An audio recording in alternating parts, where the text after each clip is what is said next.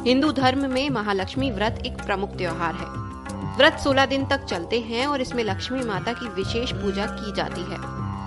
हिंदी पंचांग के अनुसार, भाद्रपद शुक्ल अष्टमी 22 सितंबर को दोपहर एक बजकर पैतीस मिनट से शुरू हो रही है और ये तिथि 23 सितंबर को दोपहर बारह बजकर सत्रह मिनट तक रहेगी। ऐसे में महालक्ष्मी व्रत 22 सितंबर से शुरू हो रहे हैं, जो 6 अक्टूबर को समाप्त होंगे। महालक्ष्मी व्रत के लिए सुबह का मुहूर्त 22 सितंबर 2023 को सात बजकर चालीस मिनट से सुबह नौ बजकर ग्यारह मिनट तक है। दोपहर का मुहूर्त 22 सितंबर को दोपहर बारह बजकर चौदह मिनट से दोपहर एक बजकर पैतालीस मिनट तक है। रात का मुहूर्त 22 सितंबर को रात नौ बजकर सोलह मिनट से रात दस बजकर पैतालीस मिनट तक है।